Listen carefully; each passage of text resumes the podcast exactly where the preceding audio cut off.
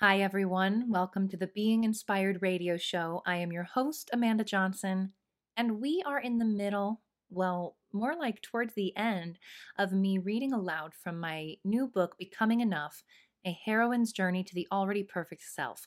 If you're just joining us, you are welcome to listen to this chapter, chapter nine, or go ahead and pause this, go back to the uh, first chapter or the introduction, wherever you desire to start, and work your way through.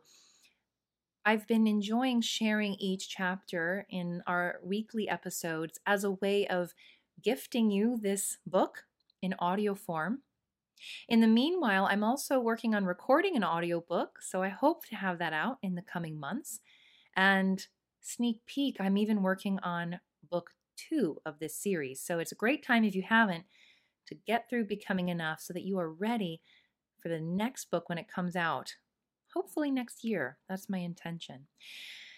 So thank you for tuning in and joining me, joining me.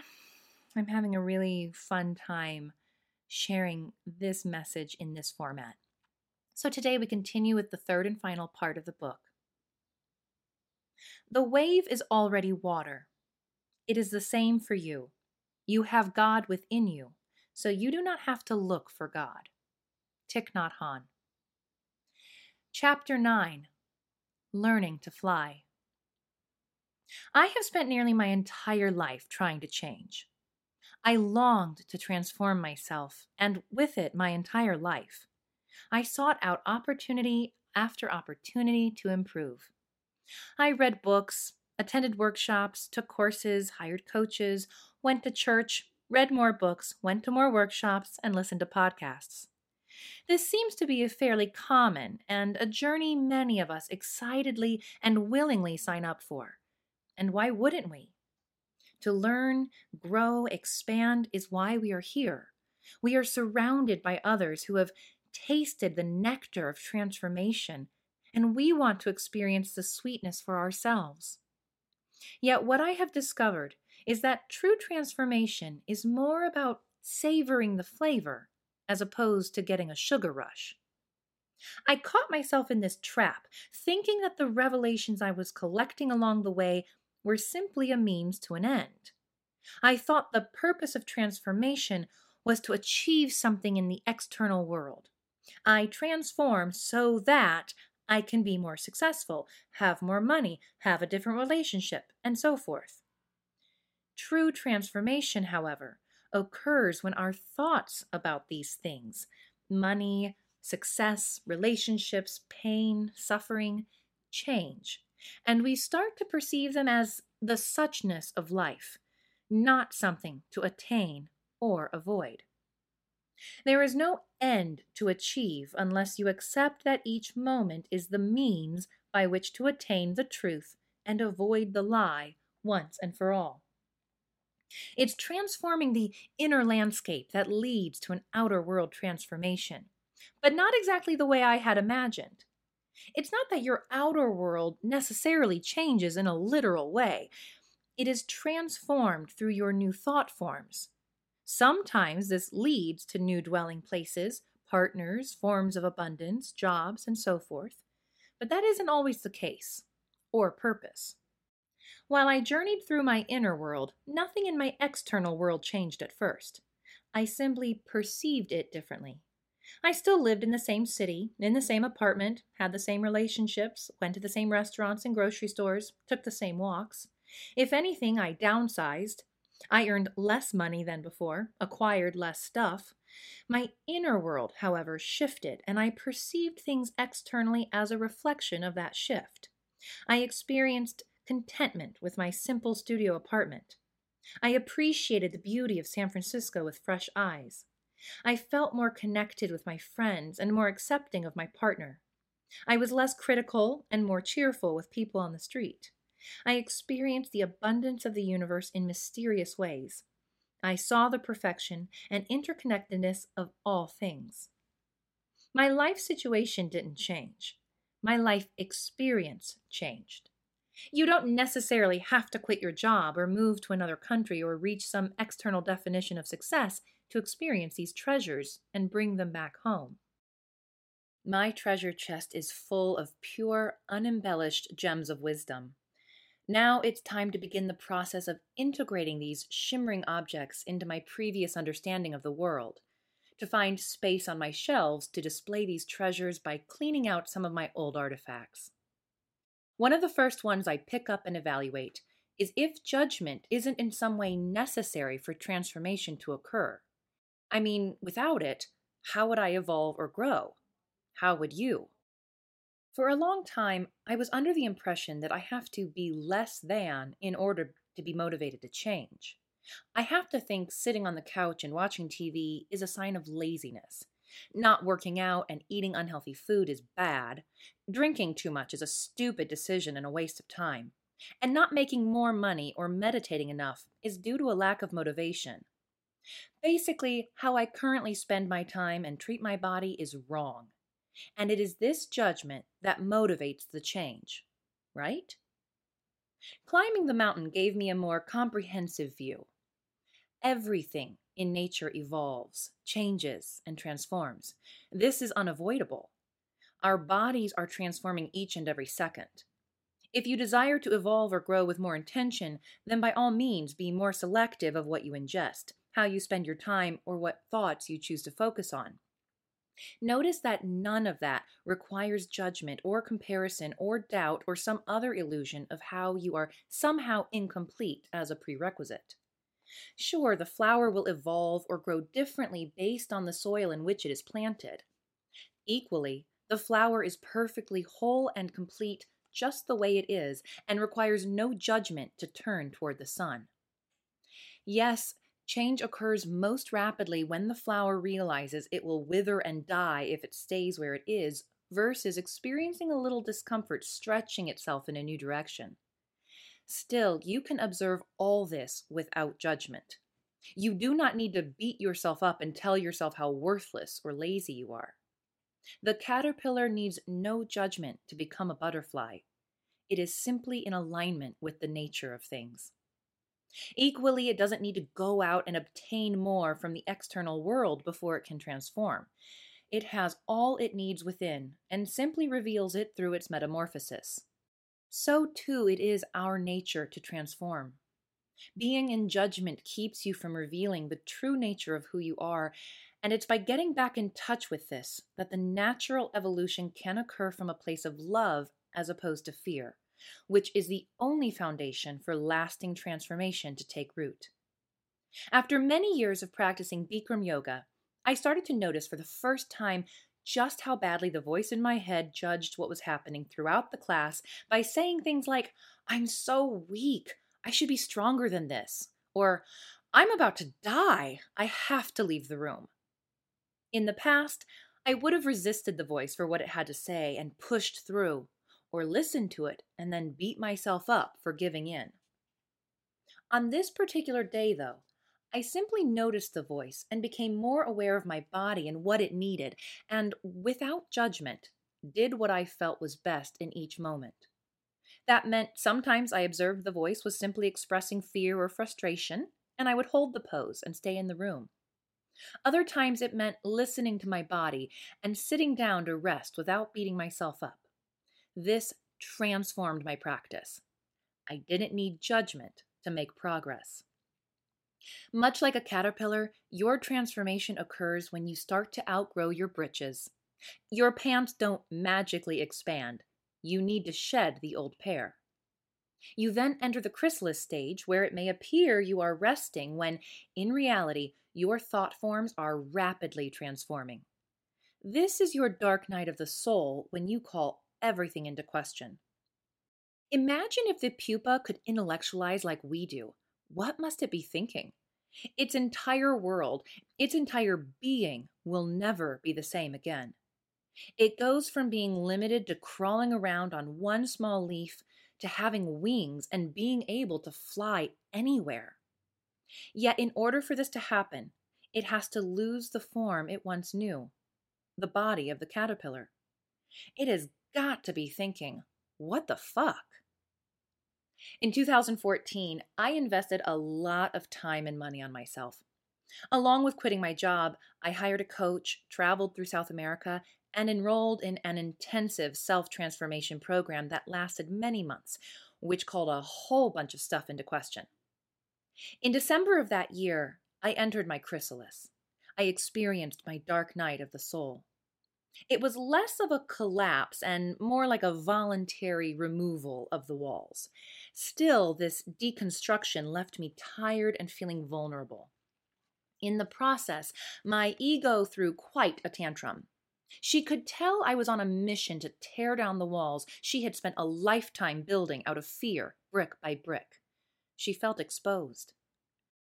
I am sick and tired of wasting so much time and money on trying to improve myself, she grumbled, as if anyone out there knows what the fuck they're doing. Yet here I am throwing gobs of money at them to tell me how to live my life. Fuck that. I'm over it. I'm going to live my life how I want to live my life. I'm not some asshole who's going to let people walk all over me anymore. Meet the new fucking me, the one who doesn't give a shit anymore, the one who has been kept secret all these years. Wow.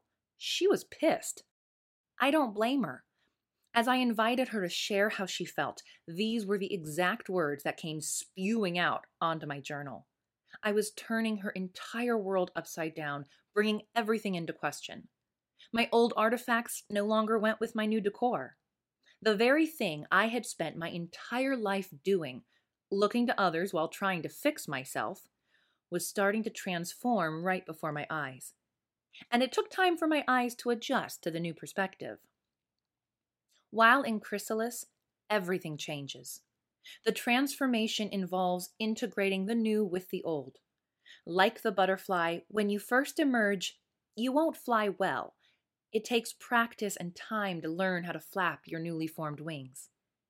It's one thing to learn something intellectually, and it's quite another to integrate it into your being. Let's pretend that the caterpillar might intellectually know that one day it will have wings and be able to fly, but until it undergoes metamorphosis, it is only a concept. You might know there is a butterfly within you waiting to emerge, but it is only once the transformation occurs that you will need to start flapping your wings and master the new art of flying. One summer, while working at a theater camp, I observed this little girl playing on the jungle gym. She would try to make her way across, fall to the ground, and then get back up and try again. Not only was she willing to try again, she was willing to try different ways of getting across the monkey bars until she succeeded and mastered the art of swinging across them. In that moment, I was reminded just how important it is to play and experiment, especially while learning how to fly. As I find room on my shelf for my new understanding of perfection, knowing that it isn't found outside myself, I gain more confidence in experimentation. Without the weight of the shield I had been carrying around for so long, I am lighter and freer to play and try things out. This means trying different forms of meditation, meditating daily for 15 minutes, or meditating for longer periods at less frequent and consistent intervals. I try various journaling techniques, morning rituals, and different types of yoga. I'm willing to recognize that some things may or may not work for me.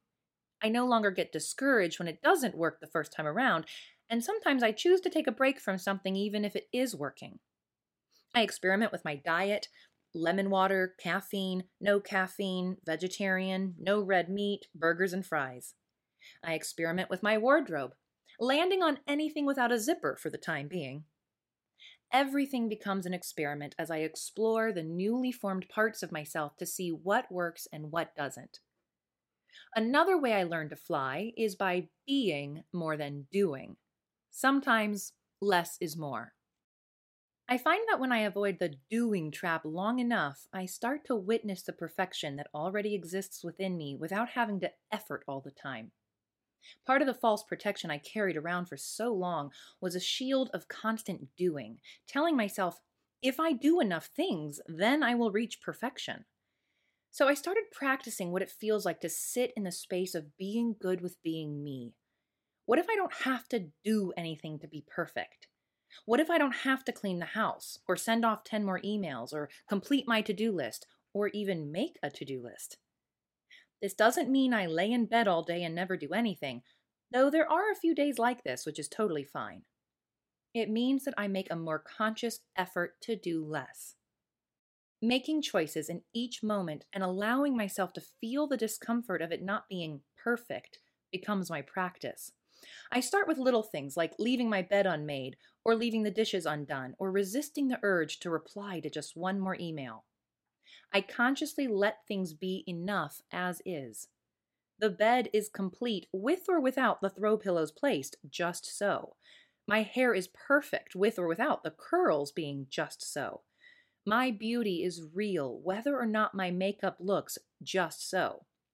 This doesn't mean I never make my bed or do the dishes or wear mascara again. I simply no longer do it because I think I'm not okay if I don't. On the flip side, sometimes learning how to flap my wings means putting Nike's famous motto into practice and just do it. It's important to practice leaving things undone and be at peace with it as is. It's equally as important to practice showing up in whatever way you can as you are in this moment. I'm not leaving things undone out of fear that it won't be perfect enough, so why bother? That was the old way. I simply leave things as they are to remind myself that there is inherent completeness, perfection in all things. Equally, I have to practice doing things even when I don't feel ready. I start a blog before I have a fancy website. I record videos without professional equipment or quality lighting. I write and publish a book without years of experience or an agent. If I had continued to believe that everything had to be just so before I would just do it, I wouldn't have nearly a year's worth of videos, and you wouldn't be reading this book right now. Learning to fly doesn't always feel good, especially at first. You might notice that your wings are a little sore, or you might experience bumping into things for the first time. That's fine and part of the process the more often you experience the discomfort and notice how you are still loved and alive despite it, the more you realize that you are inherently enough. Integrating my newfound wisdom offers me plenty of opportunities to experience discomfort. I have to learn new ways of discerning whether or not to do something and make friends with uncertainty. Dancing with my inner wisdom means trusting that even when I don't know where I'm being led or when I will be spun around, my partner has my back and knows where he's going. For more than three months, I am led around the United States with Michael with very few plans and a very loose itinerary. We start in San Francisco, making our way to South Dakota, then to Indiana and Connecticut, where we visit friends, eventually making our way down the East Coast, where we park the car in Florida for three weeks as we travel to Peru before getting back in the car and completing the circle. One day, while heading south, Michael sees that one of his favorite bands just happens to be playing a show in Durham, North Carolina that night. We realize if we take a different route, we can make it in time for the concert. So we do. And it is an incredible show. Our entire trip is based on having a destination in mind and then allowing the perfection of the universe and our inner GPS get us there. As my faith in these truths strengthen, I eventually become location independent and live out of a suitcase, spending a few more months on the road until finding the next temporary landing spot with my parents. With my inner wisdom as my partner, I am twirled around and led backward around the dance floor, trying to keep beat and find my footing with lots of unknowns and a whole lot of change. I quickly learned the importance of taking just one step at a time. I don't have to know all the dance steps. I just need to know I want to dance and then take the first step. I don't have to have the entire thing planned out ahead of time or get caught up in the what should, could, needs to happen. Instead, I am 100% present in whatever it is I'm doing right here, right now. I remind myself that there is no right answer or right choice to make. If my partner adds a spin, I spin. If not, that's okay too. Faced with so many different options, like where to stop for the night, when to move on to the next location, what the next location is, where to live, what to create next, how to make money, I remind myself that it's all right to look at the various choices and potential outcomes, but there is no one way. No matter what I choose or end up doing, I'm going to be okay. Instead of needing to figure it out or know the answer, I'm open and curious to clues from the universe. Sometimes a friend suggests something, or I read about something that piques my interest. I'm open to it and see it as a sign, a form of support, and I pay attention. Whether or not I use it as part of my decision making process, at least I'm open to it. Staying in curiosity over analysis helps me with any doubt that arises from the unpredictability of being spun around the dance floor. I learn to simply observe the inner critic any time she creeps in, acknowledge her, and then continue to dance despite her doubt or criticism. I learn to ask, Am I avoiding or am I allowing? Am I avoiding the discomfort that comes with learning a new dance, which the ego will do whatever it can to avoid? Or am I allowing my true self to move to her own beat and do that which feels in alignment with my essence? When I ask this question, doubt and guilt begin to disappear right along with comparison. Being in alignment with my inner wisdom means operating from the space of equanimity, which means there is no room to think I should be more or less. I can be different. I can evolve and expand. Each moment can be a new experience, but wholeness and equality does not need, lack, or want for anything. As I integrate my new treasure of oneness, I wonder how this is true when I experience horrendous behaviors. It seems impossible to accept my already immaculate self when I act in unloving ways, and just as hard to accept our equality when you do. So I challenge myself to see how acting in such a way does not diminish the truth. It simply means that I have either forgotten it momentarily or not fully embraced it. When this happens, I refuse to see you for who you truly are, or I act in ways that are completely out of alignment with who I am. I might yell at my boyfriend, eat or drink too much, engage in a relationship outside of the one I'm committed to, or not tell the truth. When I act in ways that feel out of alignment and disconnected from my essence, I feel depressed, worthless, or less than. Equally, when you act in such ways, I feel angry, resentful, or superior. It's not because of the behavior that I feel this way. It's because I have forgotten the reality of who we are. The way of reintegrating this fact is not by cleaning up my act, because then I will be whole and complete nor is it expecting that of you because then we can be equal. On the contrary, it is by recognizing and accepting our wholeness, our holiness, in this very moment, despite the undesirable behavior, which offers me a reminder of how we are all connected and the same at our core. The way I choose to live my life naturally becomes more aligned with that truth once I accept it. And when I act or behave in a way that is out of alignment, which happens, I can come back to that knowing immediately and refrain from self loathing or comparing myself with what I might have done or could be, because I'm reminded that everything I can be, I already am. And once I am able to practice this for myself, I can extend it to you as my equal, which means everything you can be, you already are. Transformation terrifies the ego because, as Reverend Michael Beckwith says, the ego can't tell the difference between transformation and annihilation, and rightly so. Transformation leads to the death of all thought forms, including that of the false self.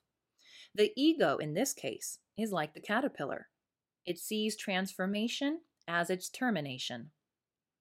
Thich Nhat Hanh defines nirvana as, quote, the extinction of all concepts and the extinction of the pain that concepts cause, end quote. As you transform your concepts of not already being perfect, all knowing, and equal with all things, you extinguish the pain they cause as you realize the treasure that lies on the other side of the fear. I realized this treasure during my second San Pedro journey after asking a simple yet powerful question my shaman taught me What am I avoiding by feeling fear?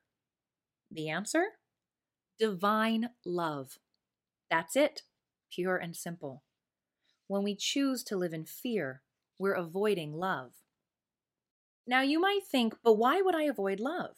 Isn't that what we all ultimately want? The false self according to the wisdom of A Course in Miracles, mandates that we seek and not find. Quote, the ego is certain that love is dangerous, and this is always its central teaching. For the ego cannot love, and in its frantic search for love, it is seeking what it is afraid to find. Love feels vulnerable. It requires faith and dismantling the walls you have spent so much time hiding behind. It requires courage to go from being confined to one small leaf to learning how to spread your wings and trust you won't fall when you fly for the first time.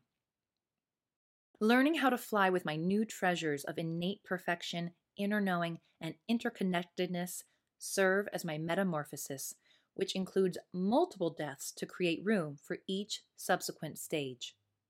Creating space for the transformation to occur means sacrificing my previous understanding. My resurrection requires I first die unto my fear based judgmental concepts and live anew from a place of love, each and every day. It isn't that my ego has to die. I have to die to my understanding of what my false self is and my belief that it is who I am. There is no getting rid of the ego. The best you can do is observe it as often as you can. By bringing awareness to it, you begin to break the hold it has on your life and operate from a more conscious place, as opposed to cruising on autopilot. It's through non judgmental awareness that my relationship with the ego is transformed, allowing it to take a back seat so that I can allow my true self to take the wheel and navigate from a place of love. This has been my soul's purpose all along. With each of the truths this adventure has awakened in me, I am born again into a knowing of who I truly am. An already perfect, insignificant yet significant butterfly with the ability to soar. And that concludes chapter nine from Becoming Enough. We have one more chapter to go. And for me, these last few chapters in the book are my favorite personally. I feel it's where the message is really true to how I experienced it. And I feel it was where I was able to best articulate the treasures that we experience along this journey. And so many of the symbolisms and ways of explaining this journey or describing my experience, I have found in so many other texts. And it's really powerful for me to see how there are a few ways of articulating truth. And those of us who have experienced it, perhaps even you who are listening, uh, you'll find that you use the same words, the same analogies, the same metaphors. And I think that's because as humans, we are all connected. We are all connected to the same truth, and we are all connected to the same way of bringing that truth into our experience as a, a collective. So you may hear things in this that sound similar to what you have yourself said or you've heard before. And to me, that is affirmation that we are all experiencing the same truths over and over again. So stay tuned. Join me next week for the final chapter of Becoming Enough. And again, if you haven't already, you can go ahead and subscribe to the radio show. That way, you're notified of the episodes as they are released on Tuesdays. And if you haven't already gotten your copy, you can get your Kindle or paperback version on Amazon or wait for the audio version, which I will be announcing as that is ready. And until then, I wish all of you many blessings